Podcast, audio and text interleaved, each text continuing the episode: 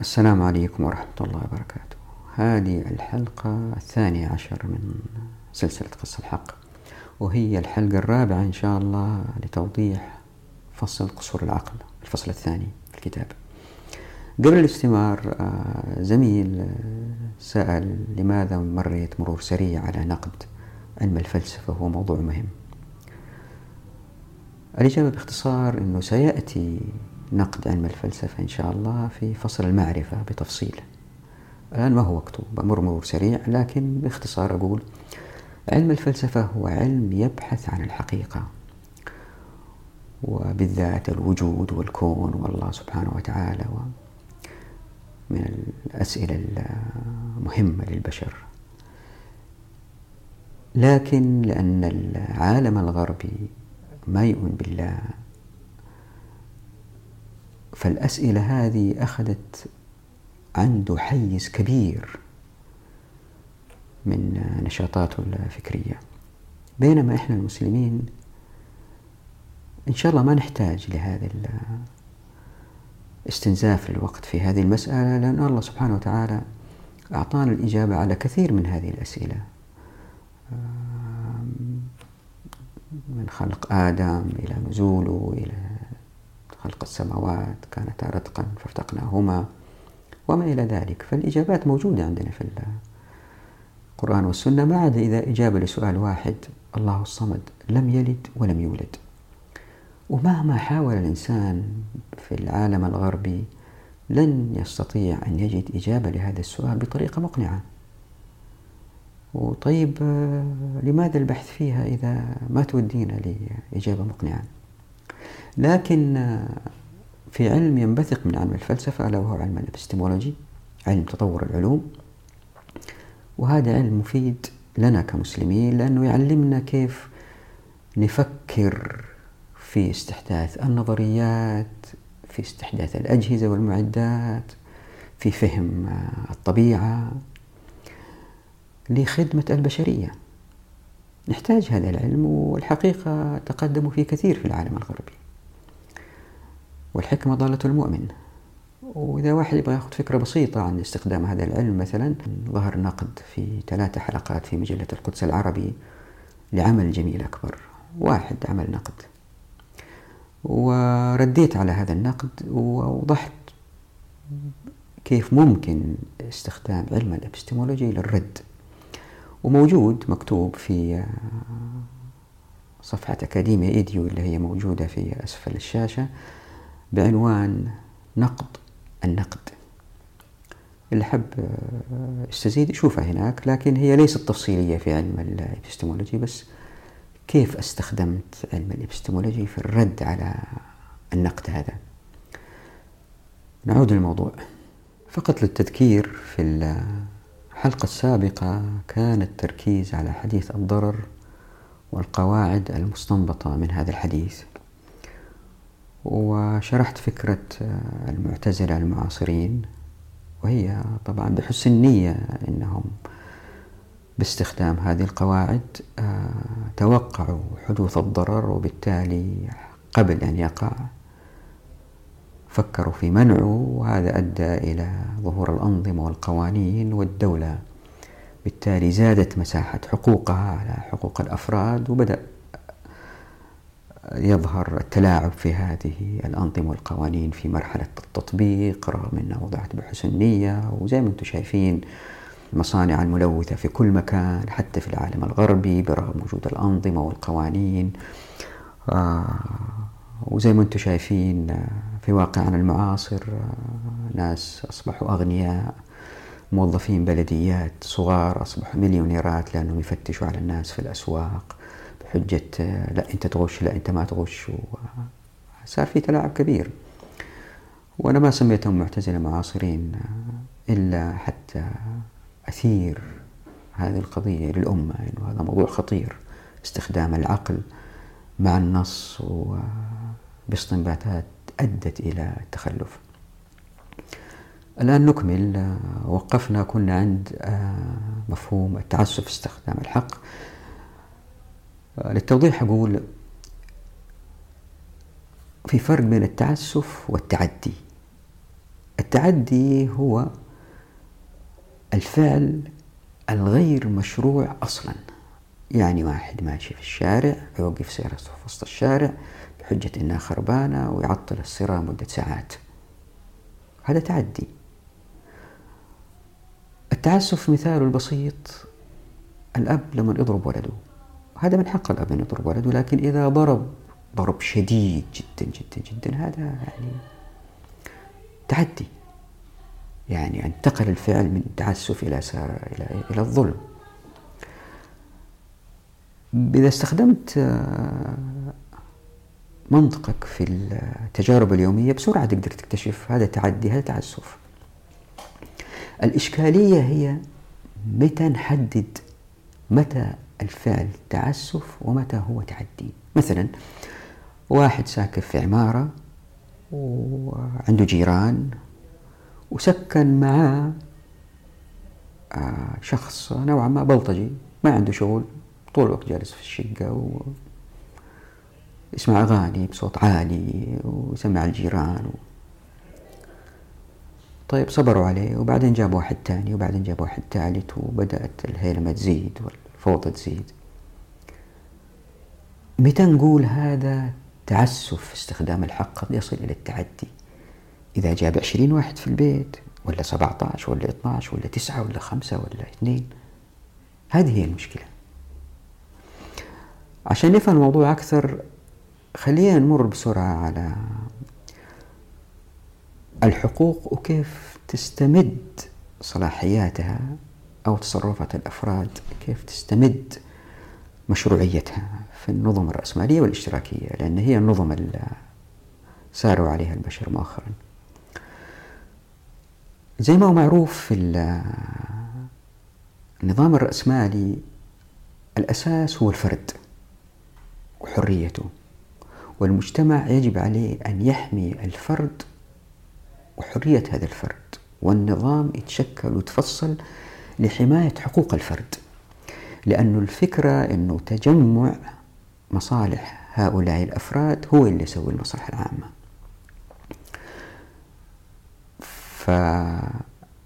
فللوصول لتطبيق هذه المصلحة العامة وعشان يمشي المجتمع من غير مشاكل زي ما أنتم عارفين ظهرت عندهم السلطة التشريعية السلطة القضائية السلطة التنفيذية. المشكلة فين؟ طيب أتناقشوا حددوا المصلحة و... لما يأتي التنفيذ. المشكلة الأكبر لما يأتي التنفيذ. مثلا مدينة آه بدأت تزدهر اقتصاديا ومطاره بدأ يضيق لأنه يحتاجوا رحلات أكثر تأتي وتذهب من المدينة. هل يوسع المطار الحالي الموجود أو ابنوا مطار جديد؟ إذا يوسع المطار الحالي الموجود يمكن الناس اللي ساكنين جنب المطار مباشرة تنتزع ملكياتهم وبالتالي ينقلوا لمناطق أخرى وعندما ينقلوا لمناطق أخرى قد يتضرروا ليه؟ لأنه مثلا هو كان ساكن في مكان قريب لعمله قريب لتوصيل أولاده وبناته للمدرسة الآن نقلوا مكان آخر أو يجب أن يذهب لمكان آخر ماذا يفعل؟ هنا فقد من حقوقه والشخص اللي ساكن قريب من المطار وما نقلوا لأنه بعيد عن توسعة المطار يمكن ينزعج من أصوات الطائرات الإضافية في العدد. حتى لو في بعض المطارات مثلا الآن تقفل في الليل في أوروبا في مطارات تقفل بعد الساعة 12 مثلا إلى الساعة 6 صباحا حتى الناس يناموا. طيب وقبلها وبعدها في إزعاج مستمر. فهنا في فقدان الحقوق. وإذا قالوا لا نبغى نبني مطار جديد في الخارج فالناس اللي عندهم أراضي بالقرب من هذا المطار بترتفع أسعار أراضيهم لأنها كانت بعيدة عن البلد ورخيصة. فهم كسبوا حقوق. ليه؟ لأنه أراضيهم بتنباع بسعر أغلى وبيحصلوا على أموال أكثر وبالأموال الإنسان يحصل على فرص أكثر تعليمية مثلا في جامعات أفضل وبالتالي شهادة أفضل وبالتالي وظيفة أفضل. فهو من غير مجهود كبير حصل على شيء. بينما واحد آخر في منطقة ثانية ما بنى جنب المطار وعنده أراضي هناك ما حصل. إذا نفكر في مثل هذه الأمثلة نجد أنه في إشكالية كبرى في النظام الرأسمالي الذي يدعي العدالة في الحقوق في أرض الواقع. ما في عدالة. طبعا أتكلمت أنا بس على السلطة التنفيذية. هي في القضائية والتشريعية أيضا إن شاء الله نوضح بإذن الله مستقبلا. بس حتى نفهم التعسف في استخدام الحق. وعلى النقيض من الرأسمالية زي ما هو معروف آه، الاشتراكية واللي الأساس فيها الجماعة ومصلحة الجماعة تحددها جهات معينة. وبالتالي الفرد آه، عضو فاعل في هذه الجماعة. فهو مسخر لخدمة هذه الجماعة وبالتالي حقوقه تنبثق من الحقوق اللي ترسمها الدولة لمصلحة الجماعة وهو كلام معروف طويل.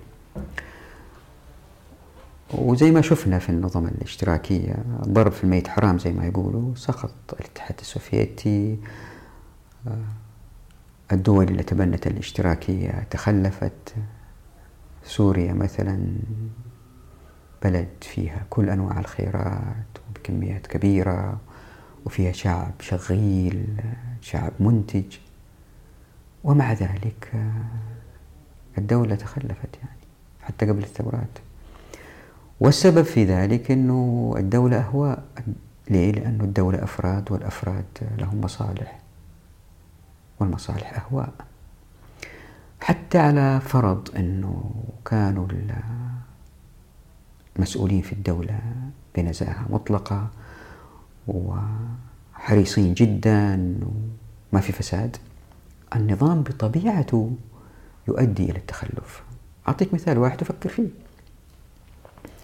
في النظام الرأسمالي عارفين القلويزات هذه المسامير الصغيرة؟ هذه النظارة مثلا فيها فيها قلويز. برغي مسمار صغير يلف.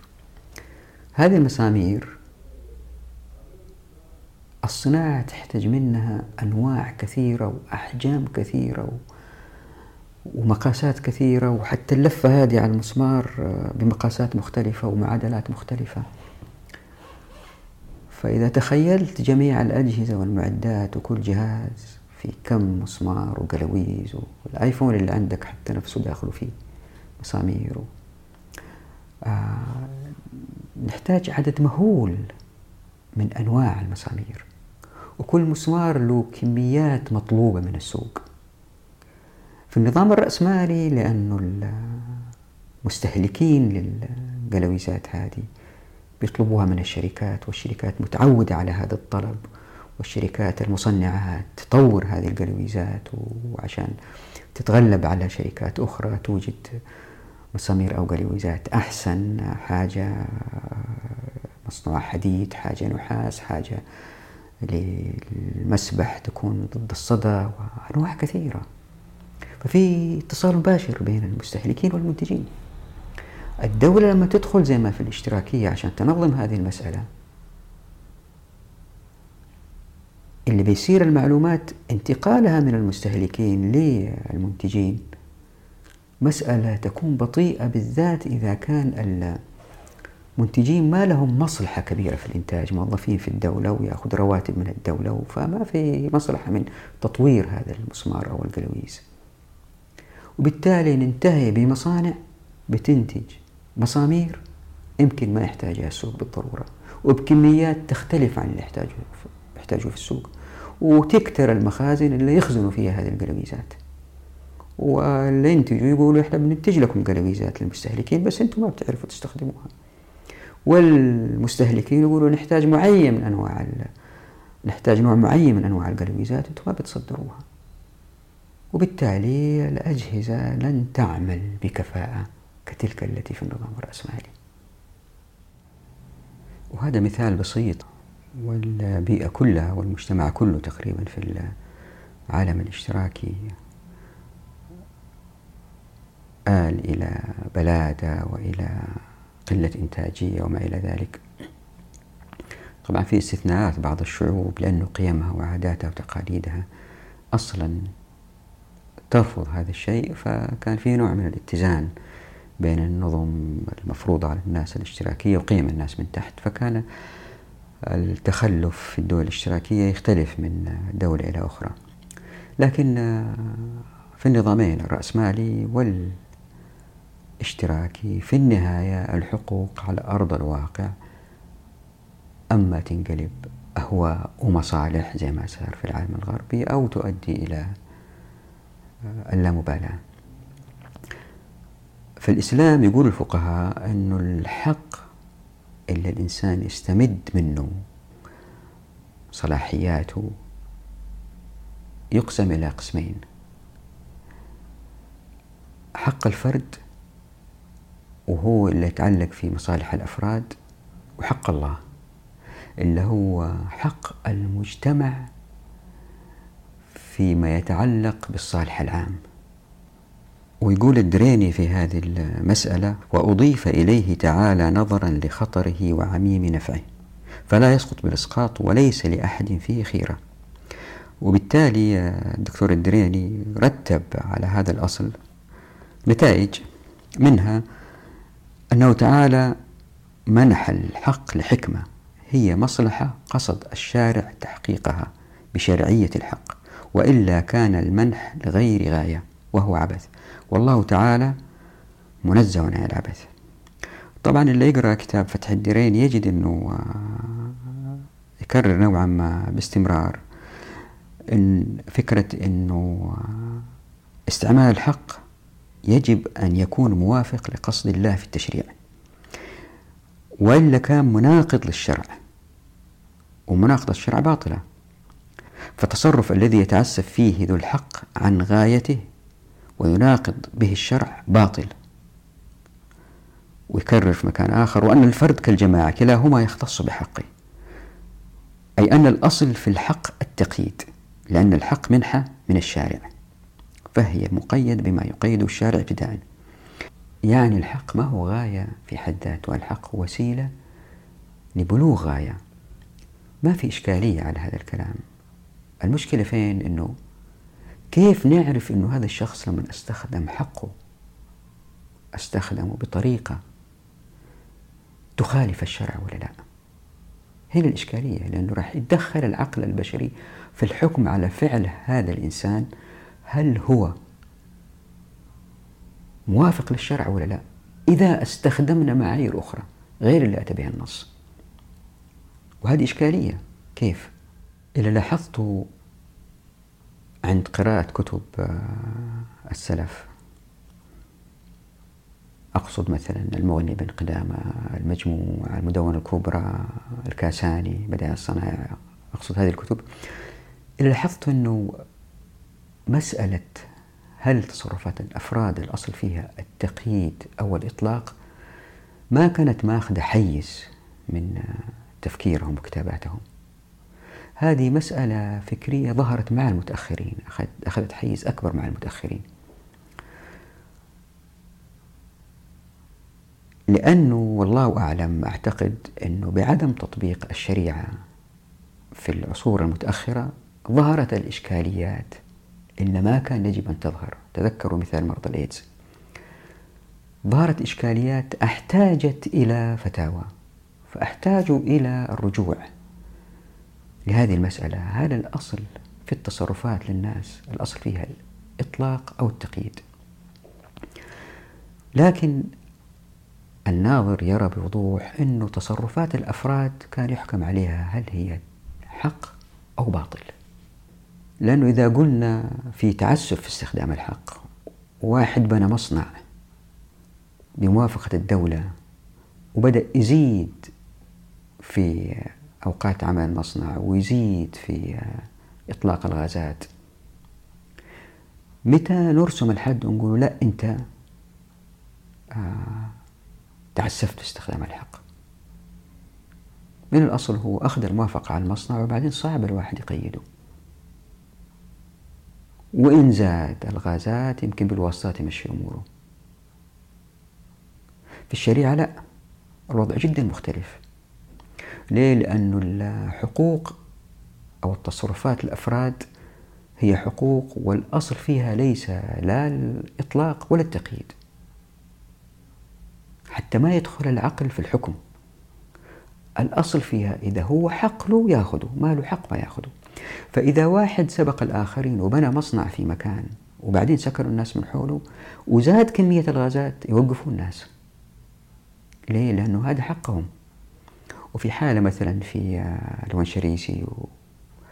وابن الرامي مثلا آه، إنه واحد كان عنده بيت وحولوا إلى فرن وكان بيطلع دخان من هذا الفرن وأظن الجيران سكتوا عليه أو هو سبقهم. المهم كان الغاز هذا والدخان اللي يصدر من هذا المنزل حق من حقوق المنزل.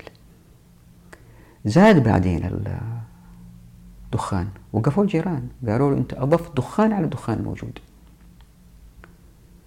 ورح نفصلها هذه مسألة حيازة الضرر إن شاء الله في هذا الفيديو. أنه السكان لما يعرفوا حقوقهم في حيازة الضرر ويعرفوا أنه هذا المصنع حاز هذا الضرر حريصين أنه ما يزيد هذا الضرر. فهو أخذ حق. لكن الحق هذا ما يزيد. ليه؟ لأنه مربوط بقياس الضرر مرة أخرى. في مسألة التعسف في استخدام الحق. ونقول والله هذا قد يتعسف وهذا قد لا يتعسف. وبناء عليها نصدر أنظمة وقوانين باستخدام العقل تفلت الأمور. خلينا نحط تحدي بسيط هنا. اللي صار باستخدام القواعد المستنبطة من حديث الضرر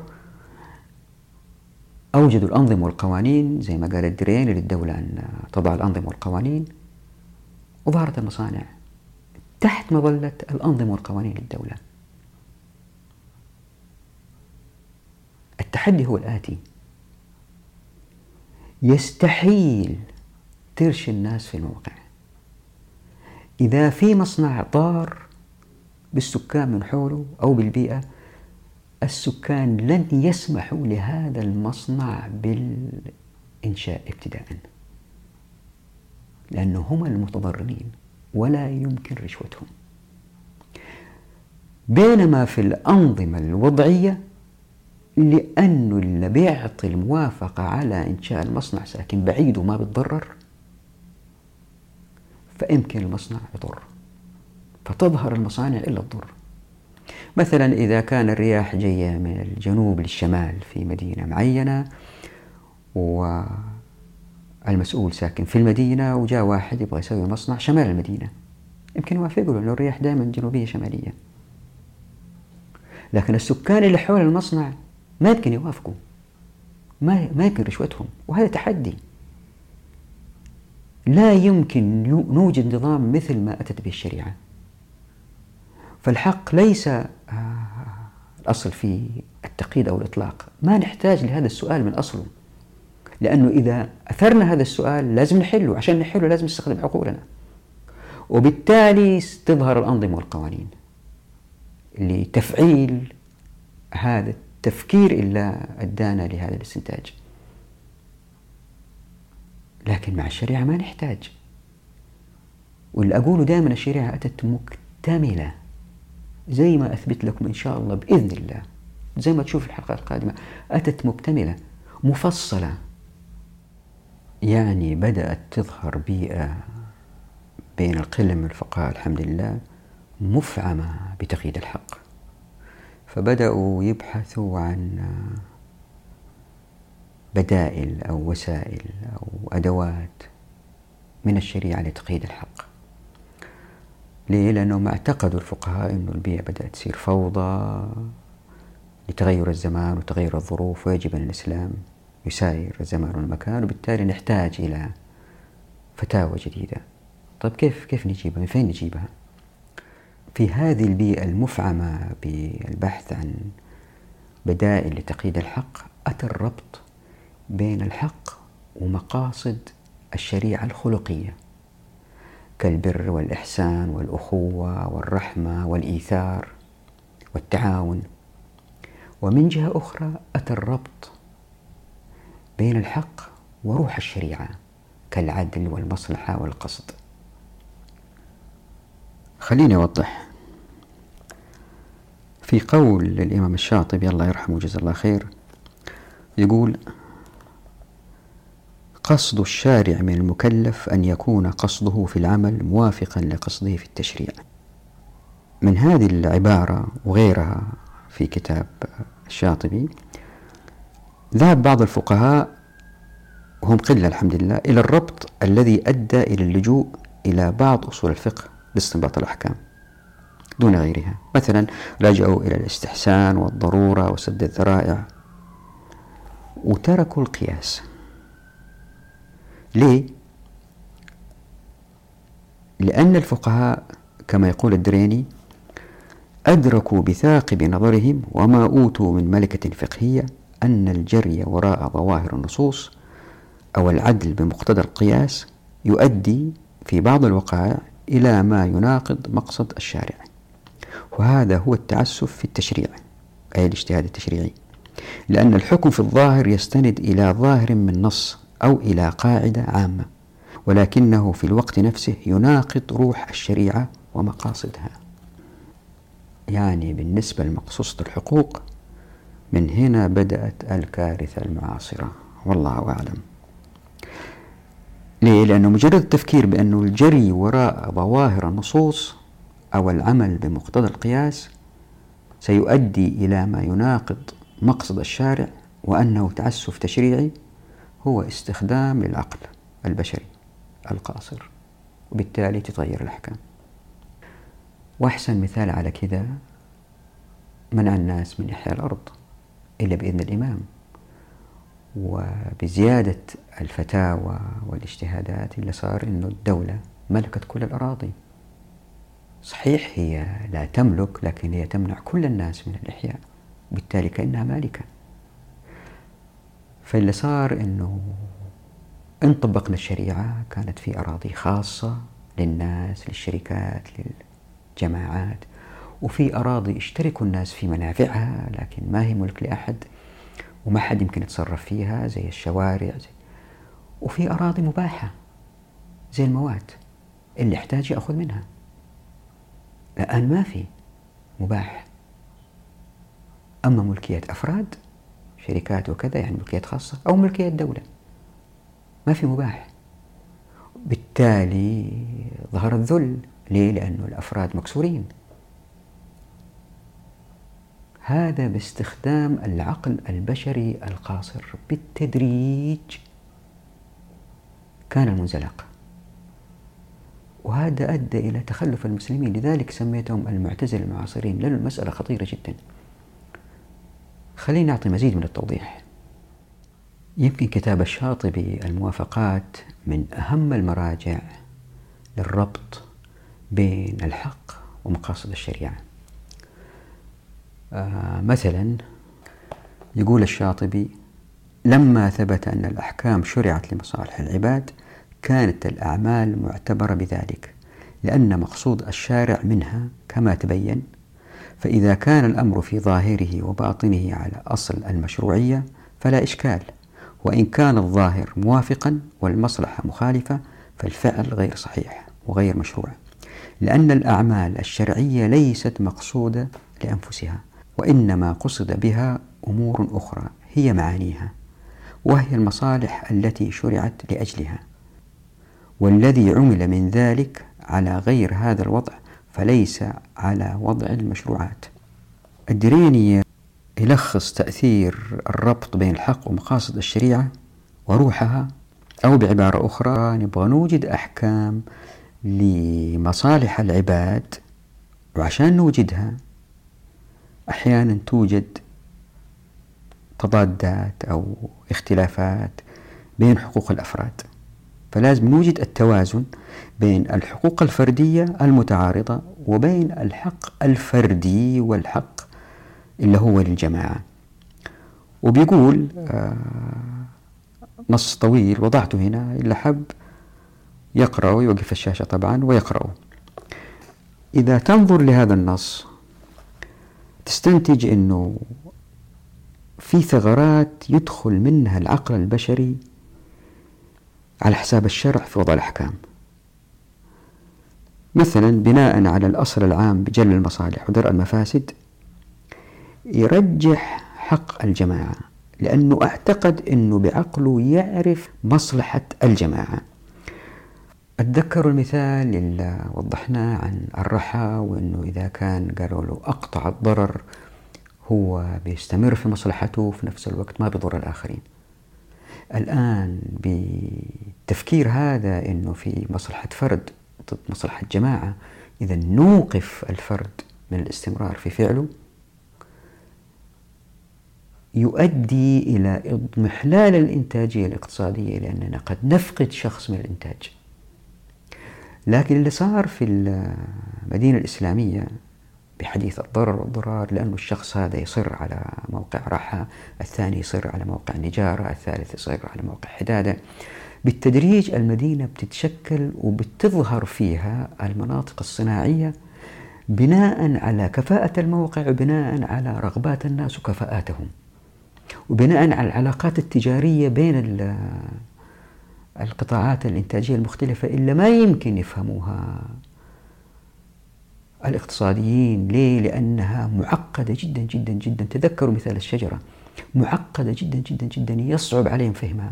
الناس اللي في الموقع اللي بيشوفوا صالحهم بيتعاملوا بين بعض مع بعض كل واحد بيرى جزء من المصلحة اللي في صالحه.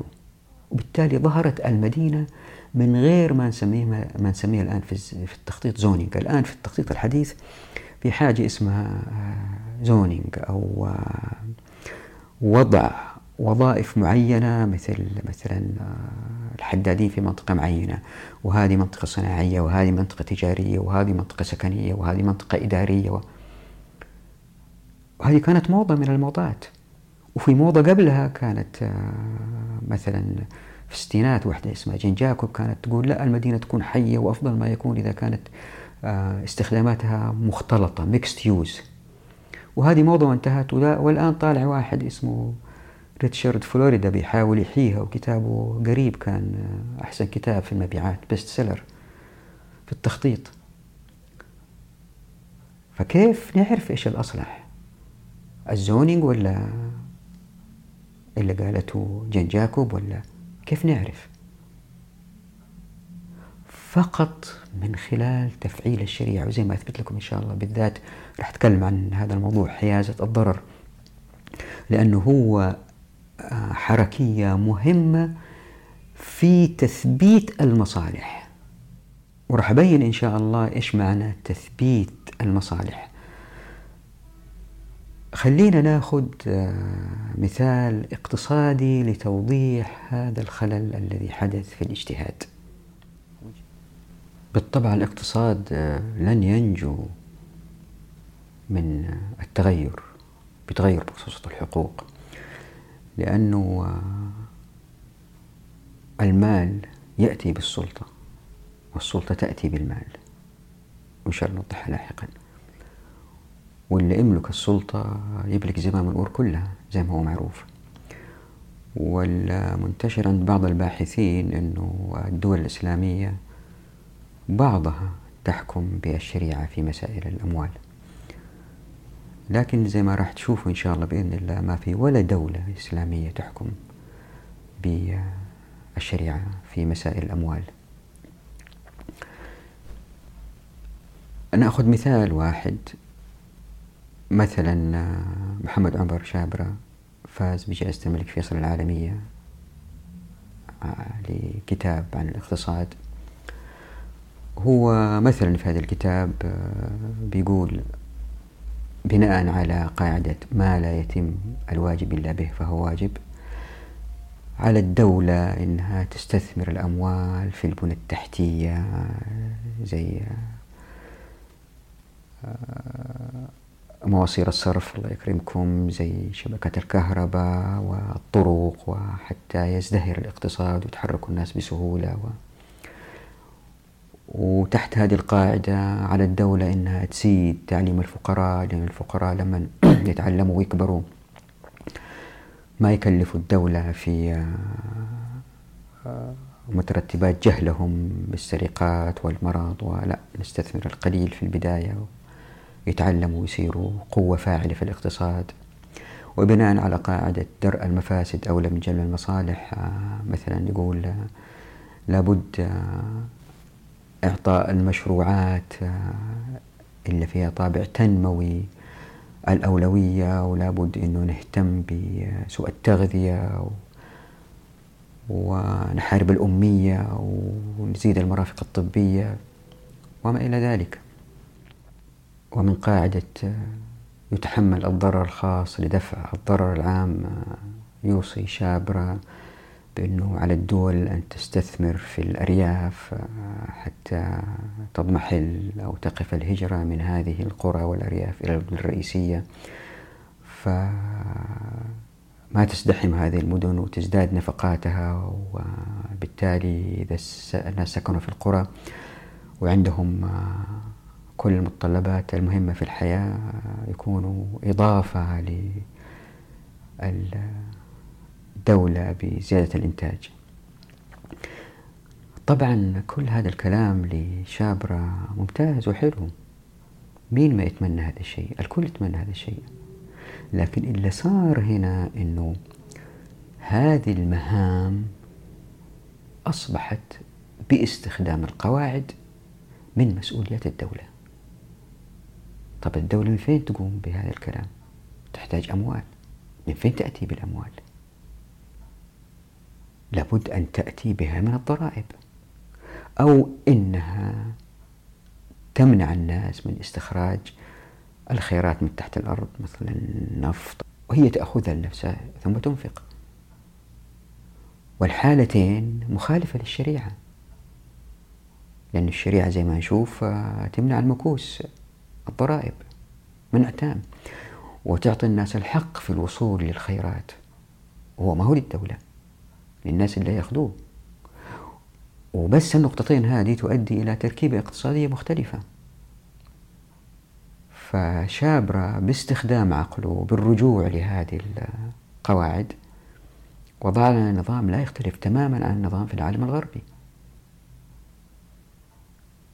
ما هو تكون في أمانة أحيانا في بعض الدول زي الصين آه، الآن حساب شديد للي يرتشى وبتتقدم جدا لكن على حساب تلويث الكرة الأرضية والتغير المناخي. لا الشريعة مو كذا. واللي يقرأ كتاب شابرة يتعاطف معاه جدا جدا جدا لأنه صراحة تحليلاته رائعة وأفكاره حلوة. وبالتالي بالتدريج يقتنع القارئ أنه لابد للدولة من تأخذ الضرائب وهذا اللي يوصي فيه شابرة وبيقول أنه في أسماء مختلفة للضرائب مثل الخراج مثل العفو وبيقول إذا أخذت يجب أن تنفق في الضروريات ويجب أن نضع شروط لإنفاقها ويجب أن لا تؤخذ من كل واحد بل تؤخذ من الأغنياء فقط. و... ويضع معايير زي هذه زي اللي بيسوى في العالم الغربي. آه وبيستشهد مثلا بكلام الدكتور الحصري اللي بيقول إنه من باب أنتم أعلم بأمور دنياكم. آه هذا الحديث آه يعطينا نوع من الفسحة في آه، فرض الضرائب على الناس. فاستنتج من هذا الحديث قائلا فلا يكون من المخالفة للشريعة أو الأحاديث فيها أن تسن اليوم قوانين تفرض على أهل اليسار والقدرة ضرائب فوق ما هو مقرر في الكتاب أو السنة من الزكاة والعشر. فإن نصوص الشريعة ليس فيها ما يمنع من ذلك. يعني اللي صار الآن ما في فرق بين الدول الإسلامية بهذا النظام والدول الغربية. يعني حتى تقوم الدولة بهذه المهام من تعليم ومرافق و من أين تأتي بالأموال؟ لابد أن تأتي بالأموال من إما الضرائب أو الخيرات إلا في البلد يعني في طريق ثاني آخر مختلف تماما عن اللي يفكروا فيه الغربيين من أن الدولة تقوم بالمهام لأنه عندما تقوم الدولة بالمهام يصير في استنزاف وفي وفي فساد زي ما قلت دائما. في مال عام في فساد ما في مال عام ما في فساد. طيب يمكن واحد يقول لي طيب يا أخي إيش المشكلة في أنه ننفق بعض الأموال في الريف عشان السكان يتعلموا ما يروحوا المدن؟ هم سكان الريف بيروحوا المدن ليه؟ لأنهم مضطرين. ما في واحد اللي يحب بلده ووطنه مسقط رأسه. هم مضطرين لأنهم في أرياف فقيرة. وشايفين الخير كله في المدينة والوظائف كلها في المدينة. وعندما نفرض الضرائب على الناس تزداد المدينة قوة لأنه نفس عملية فرض الضرائب تحتاج جابين للضرائب تحتاج ناس ينظموا انفاق هذه الضرائب تحتاج وزارة آه، زي المالية ولازم تكبر أكبر وأكبر. وبالتالي تكتر الدوائر الحكومية وتكبر المدينة. ولما المسؤولين في المدينة يبغوا يستثمروا أول ما يستثمروا في المصالح لأنفسهم يكبروا مستشفياتهم أول قبل مستشفيات القرى. يصلحوا مدارسهم في المدن عشان أولادهم قبل مدارس القرى. وقس على ذلك كل شيء. من ملاعب من آه، طرق من أرصفة من عمرك شفت قرية أحسن من المدينة في العالم الإسلامي أو في العالم كله؟ وبالنسبة للحديث أنتم أعلم بأمور دنياكم. هذا الحديث ما يمكن نستخدمه مع مسائل أتت فيها نصوص واضحة قطعية مثل تحريم الربا. الآية واضحة في هذه المسألة. فما يمكن نقول أنتم أعلم بأمور دنياكم إذا يمكن آه، نقبل بالربا 2 3% أو نبيح الربا. ونفس الشيء الضرائب. ممنوع الضرائب شرعا. وسميت مكوس والمكاس عذابه شديد. في فصل كامل في قص الحق اسمه المكوس. لتوضيح آه، جرم الضرائب كيف آه، تخرب البشرية وكيف بعض الفقهاء انزلقوا ووافقوا على نوع من أنواع الضرائب والجمارك والرسوم و هذه كلها أكل أموال الناس بالباطل. يعني الإنسان أعلم بأمور دنياه إذا بيسوي مصنع أدوية. وإن نظرنا إلى الحقوق اللي هي بين الناس وبين الناس والدولة نجد أن الشريعة أتت فيها مكتملة تماما. النصوص عالجتها كلها. وأنا أبغى واحد يعطيني مثال واحد لحالة معاصرة ما يمكن تحل الشريعة بمخصوصة الحقوق. قد يأتي بحالة نتيجة اختلال. تطبيق الشريعة أدت إلى أمراض حالية. نتذكر مثال مرض الإيدز. طيب يمكن واحد يقول آه، هي المخدرات ما فيها نص. هذه حالة مستحدثة. أقول له الفقهاء بالقياس على أنه الخمر حرام. قالوا أن المخدرات حرام. لكن اللي صار مع الفقهاء المتأخرين في المسائل التنموية العمرانية الاقتصادية تركوا القياس ولجأوا إلى القواعد المستنبطة من حديث الضرر وإلى أصول أخرى مثل الاستحسان وسد الذرائع. وهذه قصة طويلة صعب شرحها هنا. بس آخذ مثال واحد للتوضيح. الاستحسان. وكيف الفقهاء استحسنوا شيء أدت إلى ترك القياس وأدت إلى أحكام قد تختلف مع النصوص. بالتالي تغيرت مقصوصة الحقوق. طيب ما هو الاستحسان؟ الاستحسان هو طلب السهولة في الأحكام فيما يبتلى فيه الخاص والعام. وقيل الأخذ بالسعة وابتغاء الدعاء. وقيل الأخذ بالسماحة وابتغاء ما فيه الراحة. وحاصل هذه العبارات أنه ترك العسر لليسر وهو أصل في الدين. قال تعالى يريد الله بكم اليسر ولا يريد بكم العسر. آه، من المذهب المالكي ابن رشد يقول في الاستحسان الاستحسان الذي يكثر استعماله حتى يكون أعم من القياس هو أن يكون طرحا للقياس يؤدي إلى غلو في الحكم ومبالغة فيه فعدل عنه في بعض المواضع لمعنى يؤثر في الحكم يختص به ذلك الموضع. من المذهب الحنفي يقول أبو الحسن الكرخي هو أن يعدل المجتهد عن أن يحكم في المسألة بمثل ما حكم به في نظائرها لوجه أقوى يقتضي العدول عن الأول. يعني الفقيه يستحسن ويشوف آه، رأي يختلف عن اللي في مضمون النص. يعني بعض الفقهاء تركوا القياس ولجوا إلى الاستحسان إلا سندوا المصلحة والعدل. مثلا من تعريف الاستحسان ما قاله السرخسي الاستحسان ترك القياس والأخذ بما هو أوفق للناس. وعرفوا ابن العربي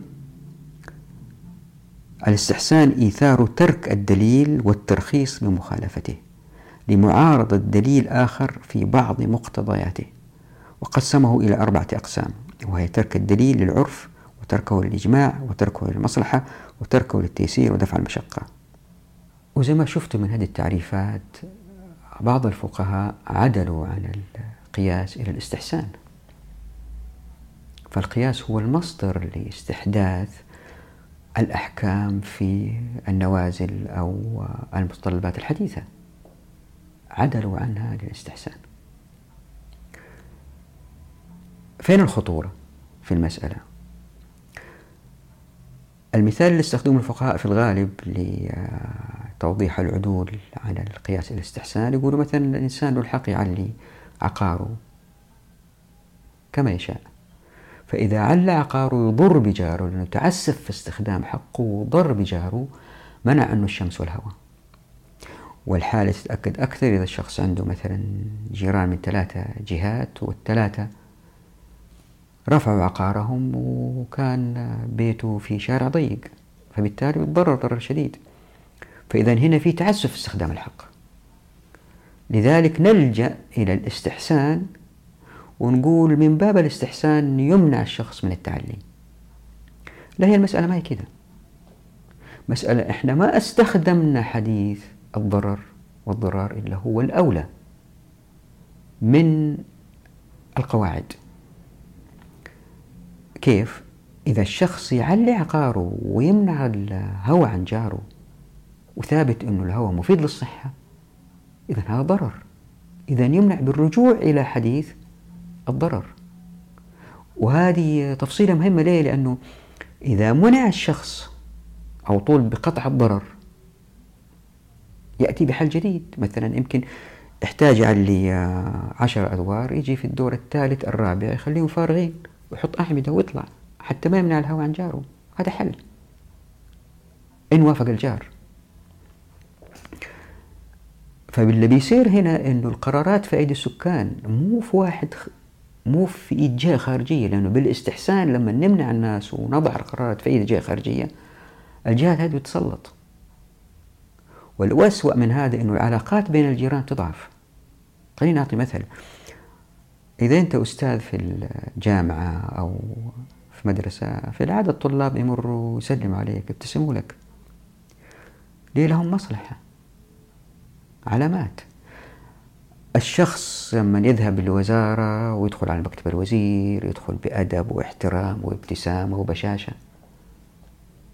مو زي الشخص اللي جالس في مكتبه ويأتوه المراجعين وضع مختلف. هو الإنسان سلوكه يختلف في الحالتين.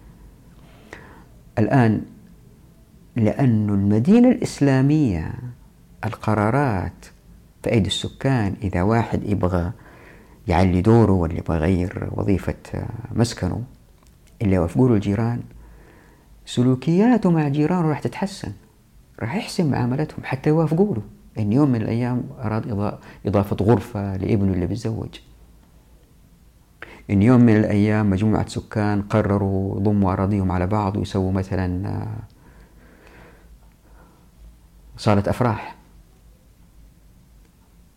فيحتاجوا موافقة الجيران فيعاملون بالحسنى. وإن وافقوا لهم الجيران مثلا ولا أحدثوا ضرر وسووا صالة أفراح. بكرة ما يريدوا الجيران يضايقوهم بتوقيف السيارات الداخلة والخارجة. فبوضع المصالح في أيدي السكان بين بعض الناس تزداد روابطهم الاجتماعية. أنا عام 1982 آه لما ذهبت لزيارة تونس لعمل رفع ميداني لبحث الدكتوراه تفاجأت بالمباني في تونس. وسألت سؤال هل ممكن نسوي طابور طويل كل سكان المدينة في تونس العتيقة؟ لهم علاقات حقوقية مع بعض. ونسوي طابور واحد. يعني الدار ألف لها علاقة مع الدار باء من خلال صباط. هذه اللي فوق الطريق المبنى فوق الطريق. والعقار باء له علاقة مع العقار جيم من خلال مسير الماء والعقار جيم له علاقة مع العقار دال من خلال أنه له الحق في فتح دكان وهذاك ما له الحق. ممكن تسوي طابور واحد لسكان المدينة الإسلامية كل إنسان له علاقة قانونية حقوقية مع الآخر.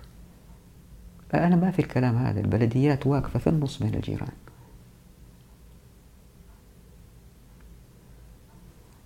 فالعدول عن القياس إلى الاستحسان له بلاوي كثيرة صعب شرحها الآن بالذات الاقتصادية ستظهر إن شاء الله.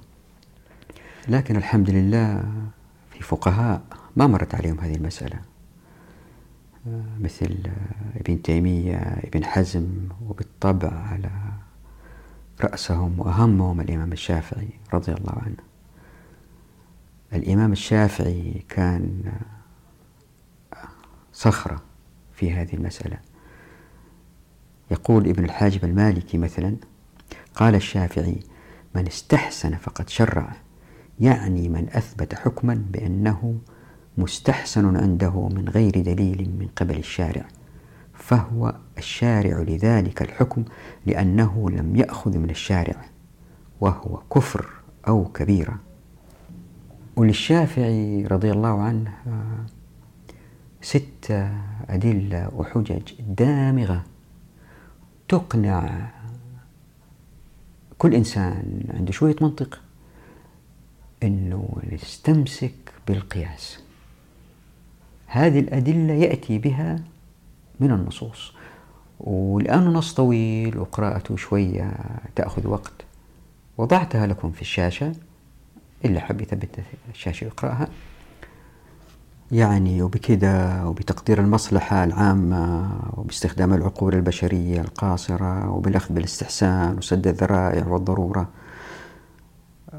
ونحوها من وسائل تم ترك القياس وتغيرت مخصوصة الحقوق.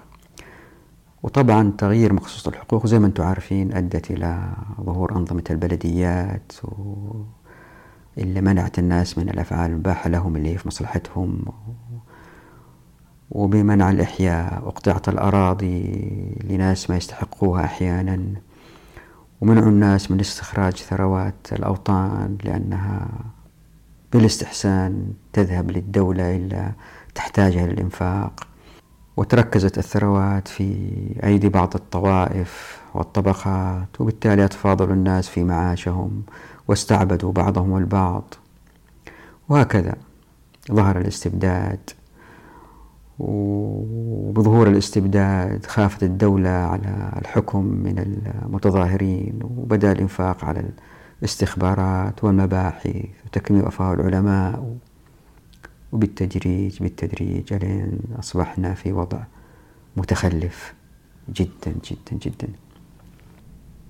وفي أمثلة عمرانية ثانية وضعتها في الكتاب وكتاب عمارة الأرض لكن كتاب قص الحق يركز على القضايا الاقتصادية. وراح نشوفه إن شاء الله في ثلاثة آيات اللي هي آية الفيء والغنائم والصدقات وأحاديث مثل الضرر ولا تبع ما ليس عندك والمسلمون شركاء في ثلاث الماء والكلاء والنار. هذه مع بعض هي اللي أوجدت الأمة المسلمة لتكون أمة عزيزة قوية. وهذا مع الأسف بتغير مقصوصة الحقوق تغير. وأخيرا لابد لي من الاعتذار للأخوات والإخوة لأنني لم أوفي بوعدي بالحديث عن حيازة الضرر في هذه الحلقة لأنني لم أتوقع من بدايتها أنه موضوع الاستحسان والقواعد يأخذ هذا الوقت. ولأنه موضوع مهم ما حبيت أني أسرع فيه. لكن في نفس الوقت ما أعطيته حقه من التوضيح لأنه لابد من الرجوع لكتاب قص الحق للمزيد من التوضيح. فأرجو قبول المعذرة. وأخيرا كل عام وأنتم بخير. هذه الحلقات الأربعة الأخيرة من توضيح فصل قصور العقل سجلت في رمضان. 1439 نراكم على خير ودعواتكم كل عام وأنتم بخير.